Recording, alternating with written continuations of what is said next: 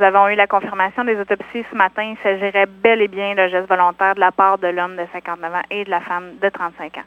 Donc, l'enquête a tenté de démontrer finalement qu'il n'y aurait aucun élément criminel euh, dans cette histoire.